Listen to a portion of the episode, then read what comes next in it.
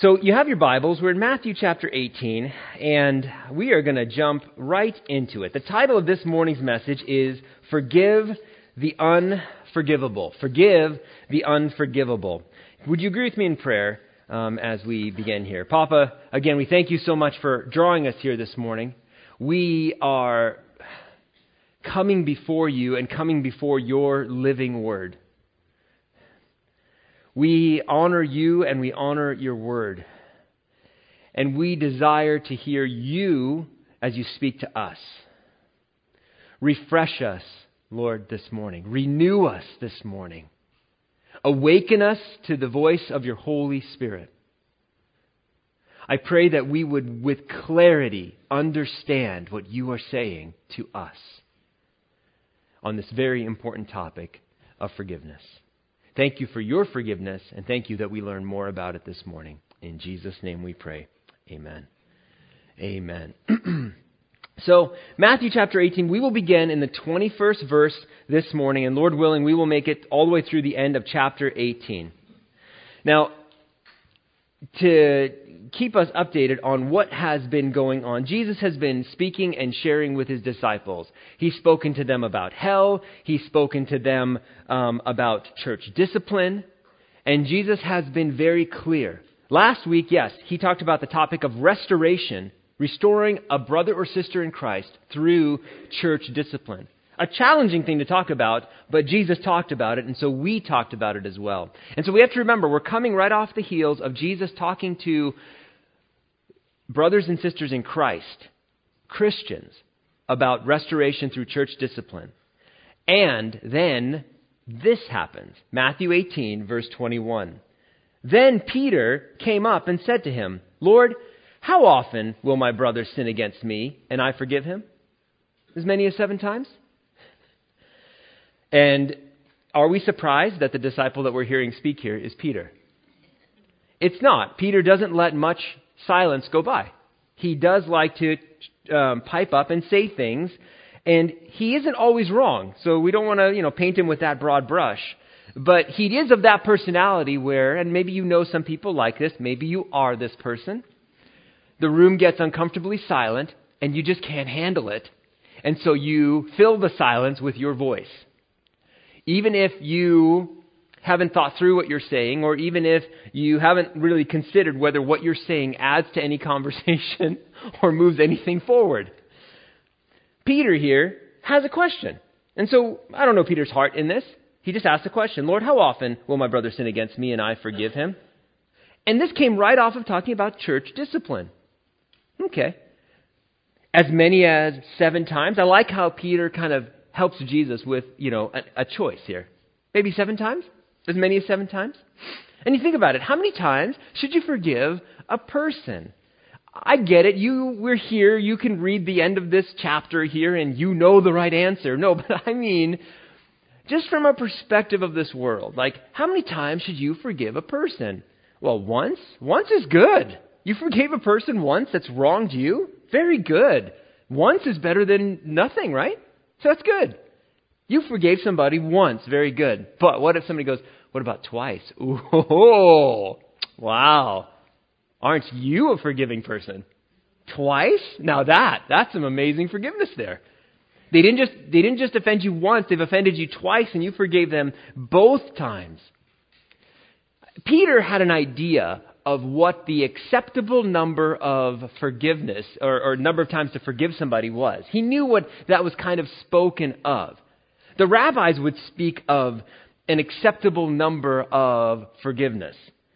Here's um, a few quotes here. This is one first one's from Rabbi uh, uh, Jose ben Hanina, and he said, "He who begs forgiveness, you're asking now for forgiveness. He who begs forgiveness from his neighbor must not do so more than three times." Okay, so the rabbis, these are some rabbis that would be teaching, and they're going, hey, listen, if you've wronged somebody, do not ask for forgiveness more than three times. After the third time, you just, you just don't ask because, you know, it's, it's beyond it. You should not be doing that over and over again. So don't even consider asking for forgiveness. Another rabbi, Rabbi um, Jose ben Yehuda, said this If a man commits an offense once, they forgive him. If he commits the offense a second time, they forgive him. If he commits the offense a third time, they forgive him. The fourth time, they do not forgive. And so, you can see, all right, three times, like, if one was better than nothing, and two was like, wow, you are, wow, you're forgiving. Three? Oh, wow, that's amazing. That is amazing, and that's all. And that is it. No more. No fourth one. Don't even want to talk about it. So that's whether you have offended and you're asking for forgiveness. Don't even ask more than three times. And the other one, receive, you know, being asked to forgive someone else, you're, you're only really expected to three times. But beyond that, you're not obligated to forgive them. Peter probably remembered what Jesus had spoken of and remembered the things that Jesus had said. And Jesus said this in Matthew 5:20. Jesus said, "For I tell you, unless your righteousness exceeds that of the scribes and Pharisees, you will never enter the kingdom of heaven." So Peter's probably thinking, you know, Jesus said, for me to enter the kingdom of heaven, the kingdom standard for forgiveness is higher than the scribes and the Pharisees. So if they're saying three is the number, you know what? I'm going to blow this one away. I'm both going to ask Jesus about how much I should forgive, but then I'm going to give him a number that's going to be above the scribes and the Pharisees. Peter could have said four, could have said five, could have said six, but no, he goes, I'm going to go for that number of completion. I love it there, Matthew 21, eh, 18, 21. As many as seven times. and I don't know if he expected Jesus to be like, Whoa, Peter! Flesh and blood has not revealed this to you, but my Father in heaven. No, because Jesus has already said that to Peter earlier in the chapter, in the chapters we've read here. So he's already heard Jesus commend him, right? And he's probably like, all right, here we go. I'm gonna, I'm gonna give a really good, um, you know, answer here that's just gonna exceed what anybody expects. I, I, can relate to Peter. I, it's not, it's not like, hey God, I'm doing something really, really good for you. Do you notice? Do you notice? Do you notice what I'm doing? But Jesus doesn't applaud, and Jesus doesn't say, Wow, Peter. Instead, here's what Jesus says. Verse 22 Jesus said to him, I do not say to you seven times, but 77 times. Now, the ESV it has a translation there of 77 times, but the, what Jesus is saying there is seven times 70, is what he's saying. Seven times 70. Whoa. So at this point, can you imagine Peter? He's ready for the good job, Peter. But instead, Jesus takes it and goes exponential with it, and then and then multiplies. I'm going to take your seven. Let's multiply it by ten to make it seventy. Oh, and then let's multiply your seventy by seven. Peter at this point's going, whoa, that's a lot more than I had expected. Jesus' number that he gives Peter is 70 times greater than the number that Peter gave to Jesus. And now, this is not to say that Jesus' number is 490. Also, there's something seriously wrong with you if you are counting the offenses that people have done against you, and you've got a counter, and you're like, oh, which one's Jim's? This not this is no, that's not Jim's. Where's Jim's? There's Jim's. Oh, he's at 489. Yes. Click, done. Done with him. Never have to forgive him again. No, that's, clearly, that's not the point. The point is, Jesus has given such a high number that the issue is you're not supposed to stop forgiving people. That's the point. It's a large number to make a point. Also, the numbers are not coincidental. Peter goes, Hey, I'll completely forgive somebody seven times. And Jesus goes, You'll completely forgive them times ten, times another completely forgive them. And it's again, it's the point of you need to forgive with no end. There is no end to what God expects for us, his kids, to forgive other people. You know, we use these exaggerations a lot. Oh, I've heard this person say this a thousand times. Did they actually say it a thousand times? Oh, I mean, they say it a lot. I understand that. Hey, I'll be there in five minutes. Do you mean five minutes or do you mean soon? Oh, I, I just ate a ton of food for lunch. Did you eat a literal ton of food? So we use this hyperbole, we use this exaggerated language in our day to day speech. The hearer of Jesus would have understand clearly when he was saying that, oh, how much do you forgive? You forgive without measure. You forgive with no end. You forgive those that have offended you. So then, Jesus doesn't stop there. I'm sure Peter has got his jaw open, and other disciples as they're all listening to this. Verse 23 Therefore, the kingdom of heaven may be compared to a king who wished to settle accounts with his servants. When he began to settle, one was brought to him who owed him 10,000 talents. And since he could not pay, his master ordered him to be sold with his wife and children and all that he had, and payment to be made. So the servant fell on his knees, imploring him, Have patience with me, and I will pay you everything.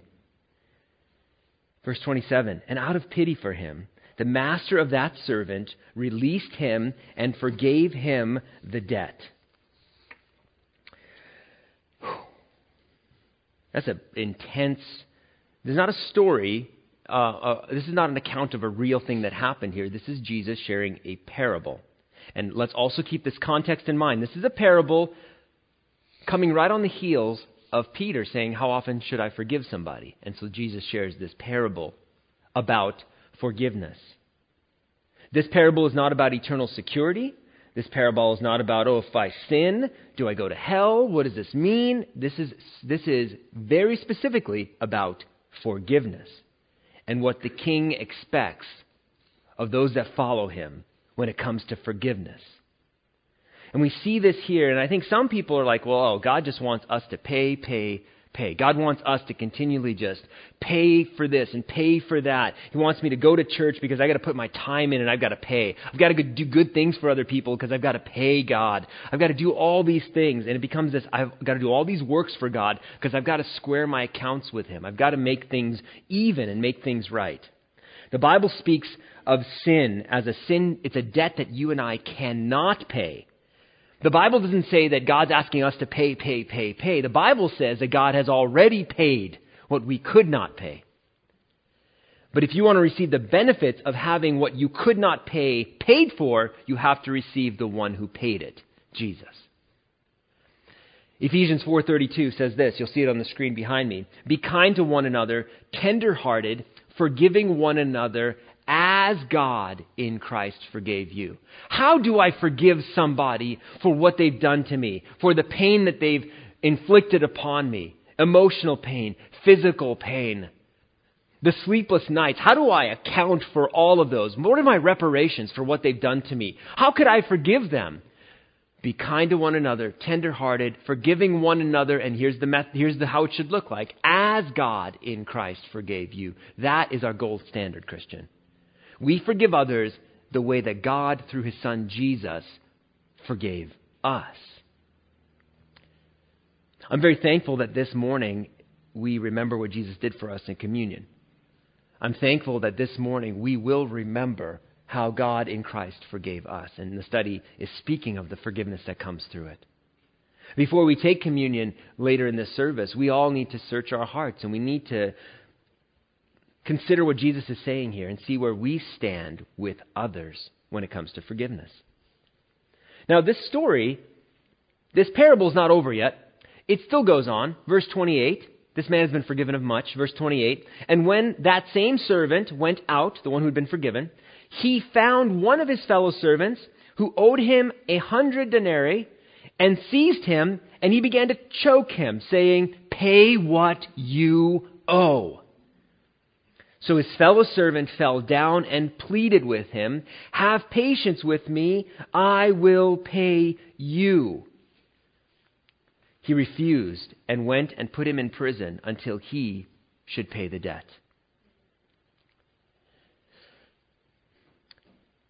If you look at verse 29 and you look at verse 26, notice the similarity of what's being said here. Verse 26, the servant who owed much said, Have patience with me, and I will pay you everything.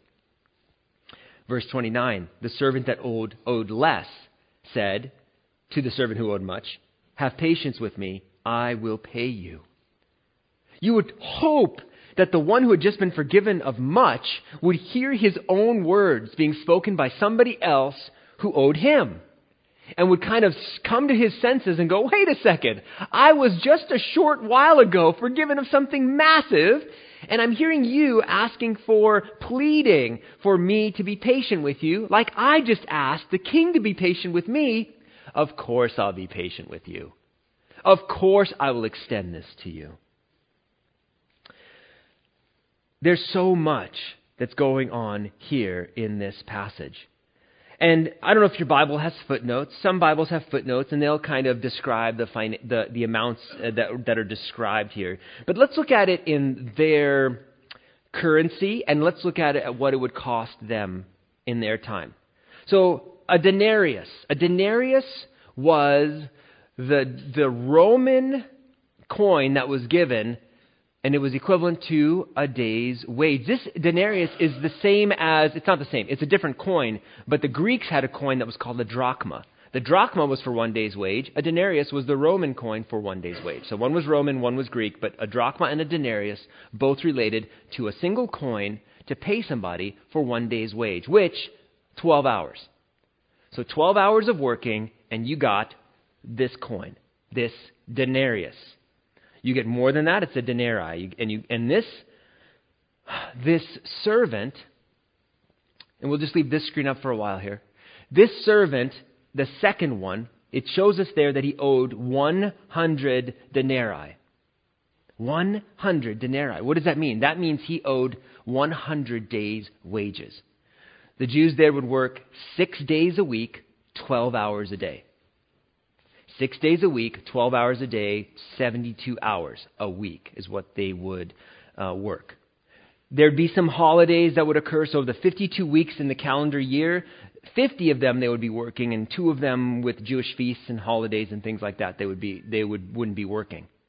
So, 50 weeks of working, 12 hours a day, six days a week. So, this second servant the one who was put into prison because he couldn't pay, he owed 100 of these. Something between three and four months' wages is what he owed. Now, if you look in your Bibles and we look, and we leave the screen up, we look back to verse 24, the very first servant owed the king 10,000 talents. Okay, so we now have to have a comparison. What are we talking about? Because what is a talent in comparison to a denarius? Okay, are you ready? Look at this. So one talent is 6,000 denarii. 6,000, equivalent to 20 years of working. But this first servant owed the king how many talents? 10,000 talents, which equals, if you look on the screen here, 60 million denarii, or 200,000 years of working.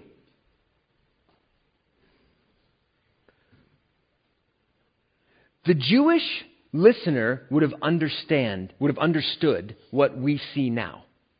They would have understood that Jesus, what he, when he was talking about these figures, he would have been like, whoa. If we can go to the very first screen that we just showed there, that first amount, that one denarius times a hundred, is that an amount? Yes. Is it is, is it something that you can just ignore and go, that's, uh, that's a zero amount? It's not a zero amount. 100 of those, about three, maybe four months' wages. Yeah, that, that is something. But compared to, if we can go to the last screen, 100 of these coins compared to 60 million of them? The servant who had just been forgiven decides to choke out the one who owed him a hundred. He owed 60 million and he chokes out the one that owes him a hundred. What are we talking about here? The topic is forgiveness. The title of this morning's message, again, is Forgive the Unforgivable. You know, what's very interesting is as we look at this here, I want us to note a few things about this story. In verse 28, if you would please look at that, the servant who had been forgiven of the 60 million denarii, after he was forgiven of it, he went out with the, to the same, that same servant went out, and it says he found one of his fellow servants. I've got a question. Was that the first thing he did? I've been forgiven of so much. All right, where's that jerk that owes me a hundred denarii? I mean, it's a very interesting parable because right on the heels of being, and the word is forgiven, of his great debt, he goes and looks for somebody that owes him a relatively small debt. It like it became his mission. I've been freed, so what am I going to do now with my freedom? I'm going to go find somebody that owes me.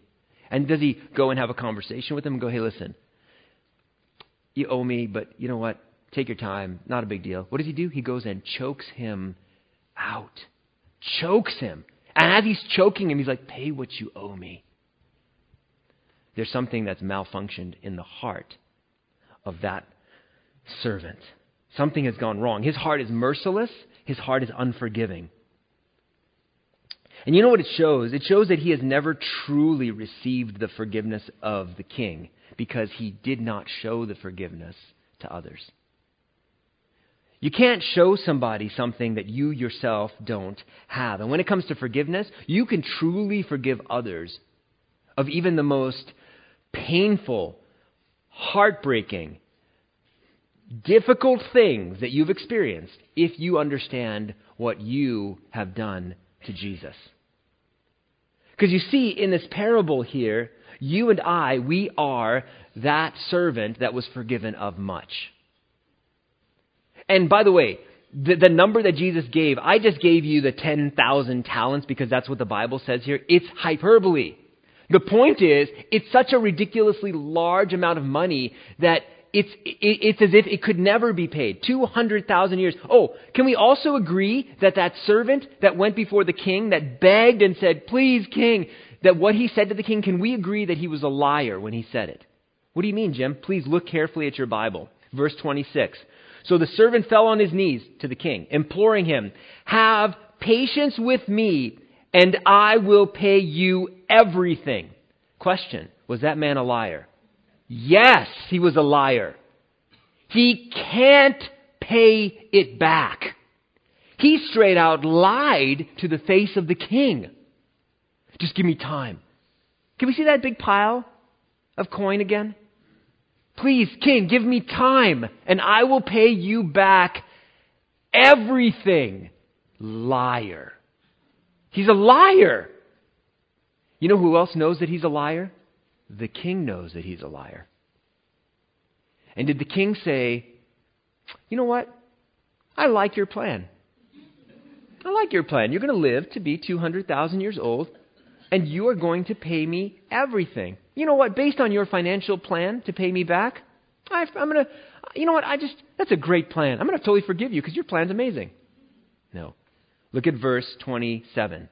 And out of pity for him, that's the motive of the king. The king looks at the servant who cannot possibly pay back at all what he owes. And the king, out of pity for him, says, I release you and I forgive you of all that you owe me. This is the forgiveness that we have in Christ. It's not on a fixed number. The things that you and I have done to Jesus, it's our sins that put him to the cross. Well, Jim, Jim, it's the sins of the whole world. Stop. Are you trying to dilute your sin by bringing the whole world in on it? Don't do that. Your sin alone would have been enough for Jesus to have to go to the cross. Your sin is, a, is so huge that these numbers don't do it justice. My sin is so large that these numbers don't do it justice. What, what we have done in breaking God's law, what we have done to God this number doesn't do justice to. And what Jesus is saying here is through this parable, he's saying, out of pity, not because we're going to pay God back with our good works and our righteousness, put a little extra in the offering plate, go dig some wells in Africa, go help out at the care home. Hey, listen, these are all good things, but don't you even think that for a moment that any of those things affect this. It does not. We serve God not to make, break even with Him, because we will never break even with Him. We serve God and we love God and we love others because of the love that He first showed us. It's just out of a heart of gratitude that we do what we do. An unbelieving world, a non Christian, won't has a, a difficult time comprehending that. Oh, got it. You're going to church because you know you got to, right? I got no. I get to learn and I get to be in the presence and experience what God has done for me. Nobody's forcing me to go, oh, I get it. You're serving those people or you're donating your money to this, this charity because you have to, right? Because the scales, you want to make sure you have enough so when you die, you know, things look, you don't understand. The scales, they're, they're never going to even out. It doesn't work that way. I'm going to always be in the debt of God, always be in his debt. I, how great has the pain been that someone has caused you? You know, and you have to think, each one of us, you live in this life long enough, and you will experience the pain that comes from others in this life. But you know what? If you've lived long enough and you've chosen to not forgive those people, then you've also experienced the consequences of unforgiveness. I remember a season of my life when I just I was so angry and upset at this person, and I had all my reasons as to why I was angry. But here's what I noticed: I had to cycle through my list of why I was angry at them. Because if I just, if I just uh, went about my life, I would start to forget the offenses that they did towards me. And so, when I thought about them, I'd be like, yeah, yeah, I had to re- almost like rebuild my case against them every time. And as I did, it's like, oh yeah, let's churn, let's churn that muck in my heart. Yeah, that's right. That, oh yeah, there's some really dirty stuff there at the bottom. Let's get that to the surface. There we go. Yeah. Let's just stir all that up again. Yeah, that's why I hate them. That's why I hate them. Yeah, I remember now again. Unforgiveness is a sin. Jesus went to the cross for things like unforgiveness. I noticed these in my own life, some consequences of unforgiveness in my life. I noticed joylessness, uh, joylessness. I don't know if that's a word, but a lack of joy. Let's just say that. There was a lack of joy in my life, a lack of peace in my life. I noticed a feeling of that God was distant from me. I noticed a feeling, I, I usually sleep really well, but I started to have sleepless nights. And for me, that's not something that I experience. And so all of a sudden, to have this huge stretch of time where it's like, why am I up again? I just want to sleep. Oh, that person, I'm so mad at them. So mad at them. It starts to become the last thought you think about before you go to sleep. And you wake up and you go, oh, it's a beautiful day. It's a beautiful, except for that person and what they did to me. It started to cause bitterness in me and then anxiety it started to bring seasons of hopelessness into my life.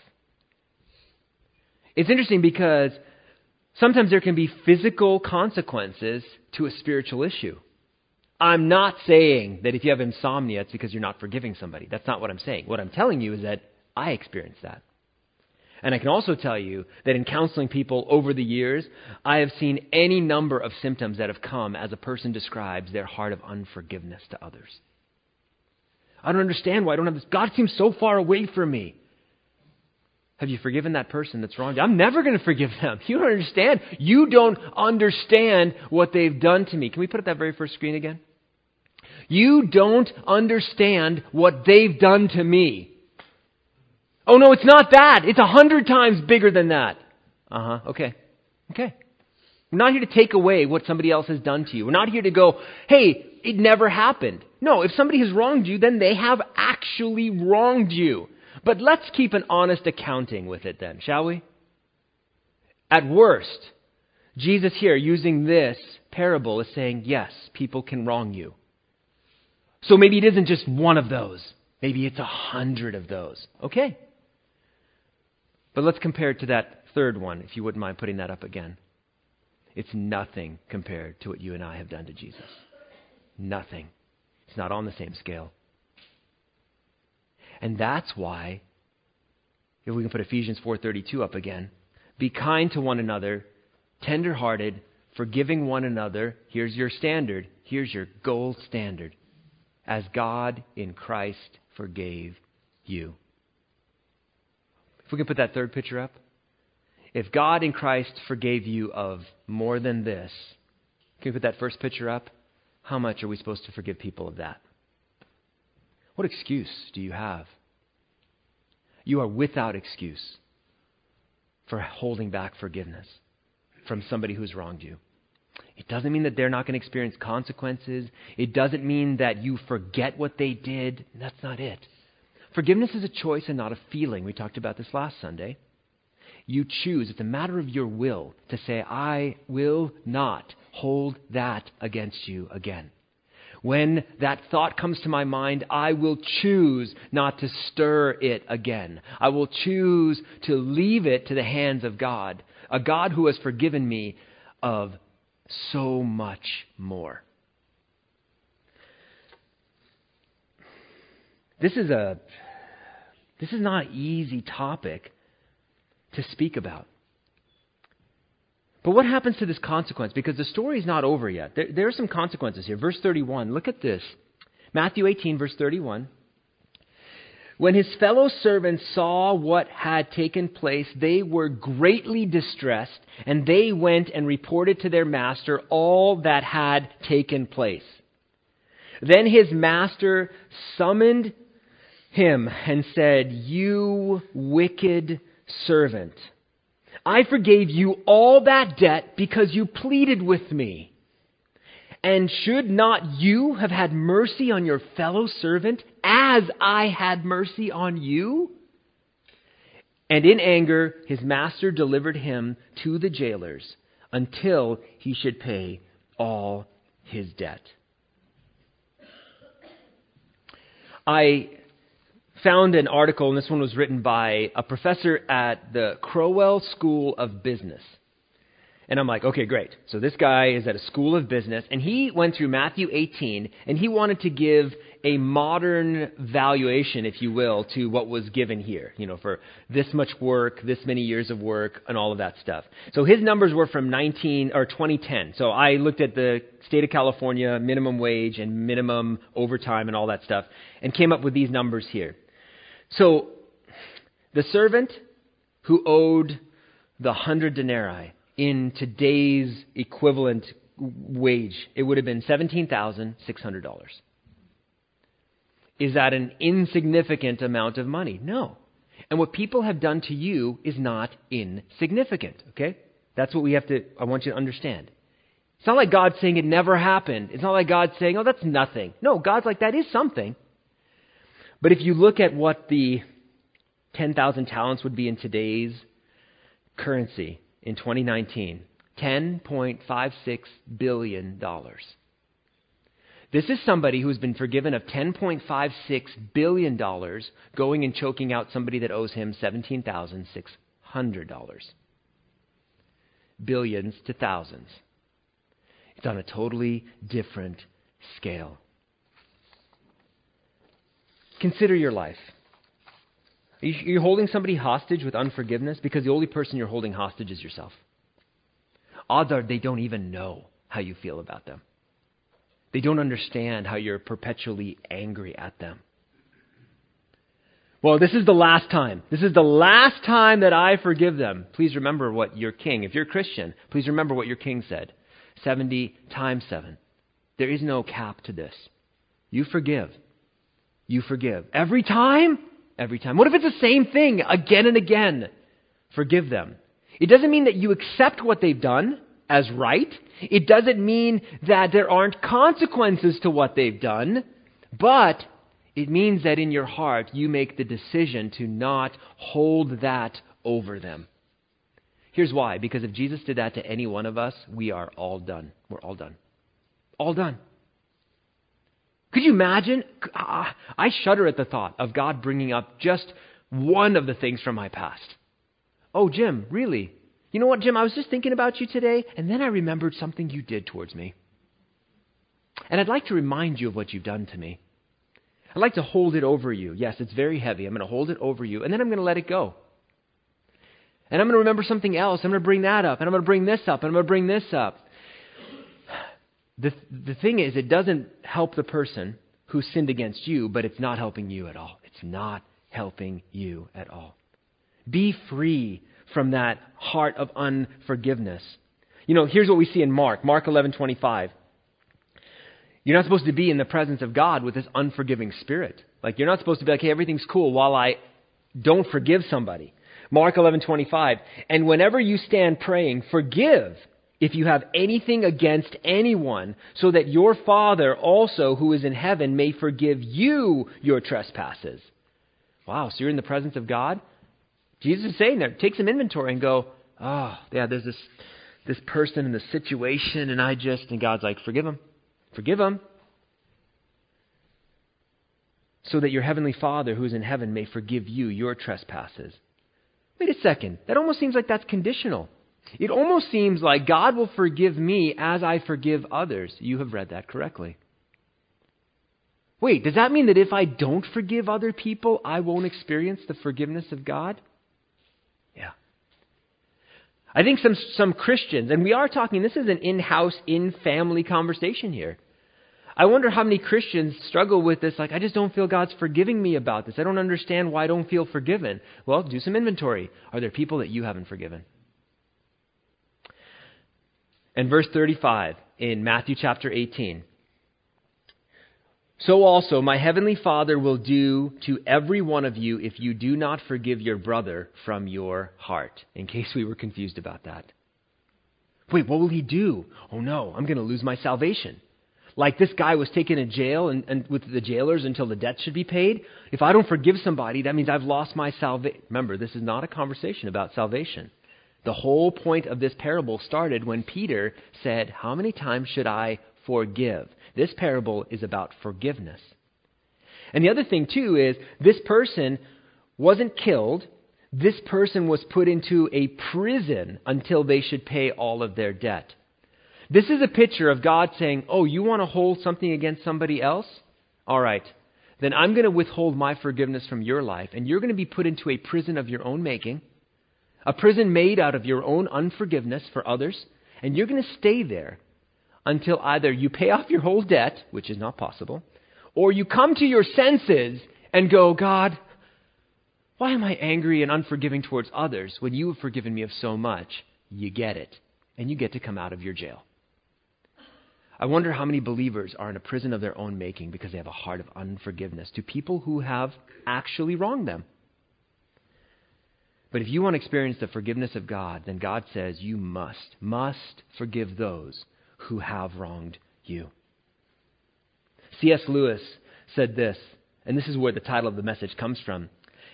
In his book, The Weight of Glory, C.S. Lewis said, To be a Christian means to forgive the inexcusable because God has forgiven the inexcusable in you. Sometimes we have a hard time forgiving somebody of what they've done that's been so great to us. So, you know what we need? We need an example of even greater forgiveness. And that's when we look to Jesus and we go, oh, and we see him on the cross. And we remember him as we take the Lord's Supper together and we share in communion together. And we look and we realize, I did that. I put you on the cross. And at that point, when we look at what we've done to Jesus, in light of that, and in comparison to that, what anybody else has done to us pales in comparison to what each of us have done to God. And that's why we take communion every few weeks. That's why we remember Jesus. That's the danger of not talking about the cross of Jesus Christ. Because if you don't talk about what you and I have done to Jesus, then all of a sudden the offenses that people have done to us, yeah, you know what? I don't think I will forgive them. I think I'm justified in not forgiving other people. We are not justified in, in holding forgiveness back. Colossians 3 12 and 13, just so you know that this is not an isolated principle in Scripture. Put on then, as God's chosen ones, these are God's people, holy and beloved this is what you're supposed to put on compassionate hearts, kindness, humility, meekness, and patience. Verse 13, Colossians 3. Bearing with one another, and if one has a complaint against another, forgiving each other, here's your standard, as the Lord has forgiven you, so you also must forgive. We are not given any wiggle room here. Somebody in my past that abused me. It doesn't mean that the abuse didn't happen. But what God is saying is that you must forgive them. You must free them of a debt that is infinitely less than what you have done to Jesus. And I think what happens is we start to say, wait a second, we either pump up what somebody has done to us to a level that's just, this is what they've done to me. Well, we have to bring it into scale. Let's bring it into scale about what we've done to Jesus. And it, the ceiling is too low. My hand is too short. The skies are too low. The universe is too small to have an accurate scale of how much we have offended God compared to what the greatest person that's ever offended you has ever offended you in your life. It's not on the same scale. So I wonder for you and I, what is it? Is it is it a little bit of both that we we don't realize that how much God has forgiven us of, how much we've wronged the King of Glory, how we sent him to the cross? For me personally, that's the thing that helps bring it all back into perspective. It's not me minimizing what somebody has done to me. That's what it is. It's me realizing what I've done to Jesus. And as I look at what I've done to him, this gap, it, it, it's huge. Which then makes it easier for me to say, wow, if he's forgiven me of this much, I can forgive you. You know that picture, that cover picture that we have, and that painting that we have, or that drawing that we have there, that person that's in the middle is the same person. Asking for forgiveness of the king for a debt that they could not ever repay, but then turning to then demand that those that have wronged them pay them every denarii, denarius, every single last thing. It should not be this way. In this image right here, this person here should, should have modeled the posture and the attitude of the king. This gracious, hey, as their servant, someone that owed them, was begging them. But instead, you see this happening here. And this is what Jesus has issue with. Oh, child of God, you receive the forgiveness of God, but you are not willing to show that to everyone. It's a huge message, and I'm sure that as Jesus was sharing this, all the listeners were just going, wow. This really takes the wiggle room out of it. Who am I supposed to forgive? Everyone. For what? Everything. Why? Because Christ has forgiven you of the inexcusable things that you have done towards him. You know, sin is extremely costly to forgive, and that's why it's so hard to do. It's so costly to forgive. Charles Spurgeon said this. He said, Let us go to Calvary, where Jesus was crucified, to learn how we may be forgiven.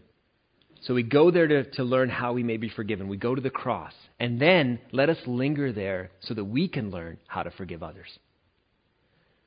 If you're a Christian, then you've gone to the cross, and that first part has already happened. You've gone to the cross and you've learned how you can be forgiven of all of your sins. But this morning, as our worship team comes up now, we are going to linger at the cross so that we, each of us, might learn how we can forgive those who have wronged us. And maybe right today, maybe you don't have a person, you're going, you know, I think my accounts right now are good. I don't, I don't feel like I'm holding unforgiveness. Praise the Lord. And don't forget today's message because someone is going to offend you. And it's going to hurt deep. It happens in this life. You know, sometimes to, to help us remember what a great offender we are and how great God's forgiveness is towards us, we need to share in communion and we need to remember the great cost for the justice that was served. Because here's the thing. Sometimes we say, you know what, God? From you, God, like the person, this picture here on the left side, God, what I want from you, God, I want mercy. Mercy, God, mercy. And what I want for everybody that's wronged me, I want justice. You and I, we, we do not want justice for what we've done. What does God choose to give us? Instead of giving us justice, God gives us mercy. And he asks us to give mercy to those. Well, this is great. How cool is that? God just says, hey, you know what? Forget justice. I'm not a God of justice. I'm just a God of mercy. No, God is a God of justice. I'm confused now. You can't just make the justice that's required disappear. You're absolutely right. Justice must be served. And God the Father said, I'm going to place all of my wrath upon my Son my son will willingly receive all of the justice that you deserve, and I will give you the mercy. Church, this is why we have to extend mercy to those who have wronged us. because God has extended mercy to us, and Jesus has absorbed the justice that should have been ours. Let's bow our heads and pray for just a moment here. Papa, as we consider this word and as we consider this message, we understand the weight of what's being said here. Each one of us is guilty. Each one of us, by our thoughts, words, and deeds, deserve justice to come upon us. But God, you are rich in mercy, and you sent your Son to, to absorb and to be the focus of all of your justice so that you might pour out all of your mercy on us. I pray, God, that you would free us from a prison of unforgiveness. I pray for those that are in the sound of my voice this morning, here or on the radio or listening on the internet, that are in a prison of their own making. They are without joy, anxious, depressed, physical issues and conditions, and they know in their heart of hearts that it's linked to their unforgiveness. I pray, Holy Spirit, that you would show them all that they have been forgiven of, so that they might put it in perspective, so that they might forgive those who have wronged them. We thank you again for your great forgiveness.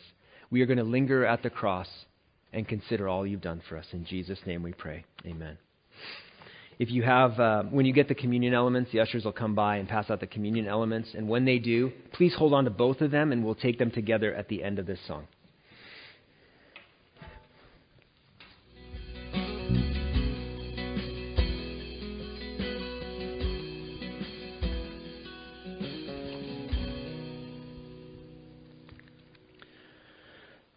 We consider, as we hold these symbols here, this bread that represents the body of Jesus, this cup of grape juice that represents the blood of Jesus. I'd like to read you a quote from Max Lucado.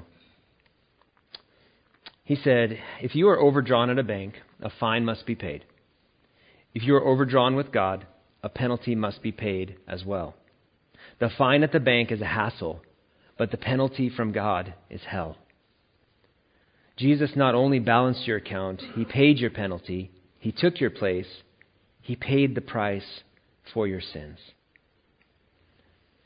And you think about like the last words that a person will say, their last words in this life as they breathe their last words. Probably the last thing a person's going to say when they're breathing their last word is some financial term. They're probably not going to say, deposit, and then breathe their last. Withdrawal, deposit. Cash advance. And you may go, what are we talking about right now? Jesus chose in his last word here on this world to use a banking term. The word he said was tetelestai. It's a financial term. It is what is said when the final installment has been paid on a debt. When you finally write that last check and you go, yes, the car's paid off. For your mortgage, you're all done. You go, yes. If we were in their day and age, you would say, Tetelestai! It's finished. The debt has been paid. Jesus, in his last words on the cross, chose a banking term to illustrate that your account for all those that will receive is paid off. It's finished. It's complete. And after saying that, Jesus breathes his last. Jesus came to pay what you could not pay. So that when others sin against you, you can forgive them of the infinitely less things that they've done to you compared to what you and I have done to Jesus. So we hold this piece of bread in our hand. We remember the body of Jesus Christ, an innocent man dying for the guilty. Papa, we thank you so much for your son who willingly went to the cross, who willingly chose to absorb all of your wrath, all of your wrath that was directed should have been directed to us. Instead, you directed to your Son who willingly took it all. Someone had to take the justice, and Jesus took it. Jesus, we remember what you've done for us. We do not forget, and we want to say how thankful we are. Church, we take and eat, remembering the body of Jesus? And as we hold this grape juice here in our hand, we remember the blood of Jesus Christ. It forgives us of all of our sins. How many sins? All of them. All of them. All of them. And we remember what this cup represents the forgiveness of all of our sins so that it would be easier for us to forgive those who have sinned against us. If God can forgive us of what we've done to Him, how could we withhold forgiveness against those who have wronged us? Papa, we remember the blood of your Son, Jesus. Without the shedding of blood, there could not be the remission of sins. We receive your mercy, and we are heartbroken, Jesus, that you absorbed all of the justice. We pray that we would follow after you well as we extend mercy to all who have wronged us in the past, in the present, and in the future. Thank you for showing us how to forgive, and thank you for forgiving us first. Shall we take and drink, church?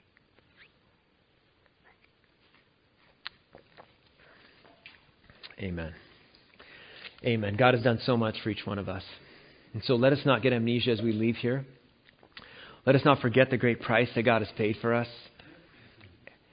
And God has been speaking to each one of our hearts. And if there's someone that came to mind where you're just going, I just, I, uh, I, I know I need to make, I got to do my part. I need to forgive. Then you need to forgive. Maybe for you that means you make a phone call this afternoon, you send off an email, you have a face to face conversation, but you need to forgive. You need to get out of the prison of your own making. God still loves you. Christian, you're still a Christian, but you're not going to be effective for the ministry and the work of the Lord as long as you continue to hold back forgiveness from others. So I just encourage you forgive. Um, shall we stand if you're able to? Let's sing a closing song to our Lord. If you'd like some prayer, there'll be a few of us standing over here. We'd love to pray, pray with you. God bless you.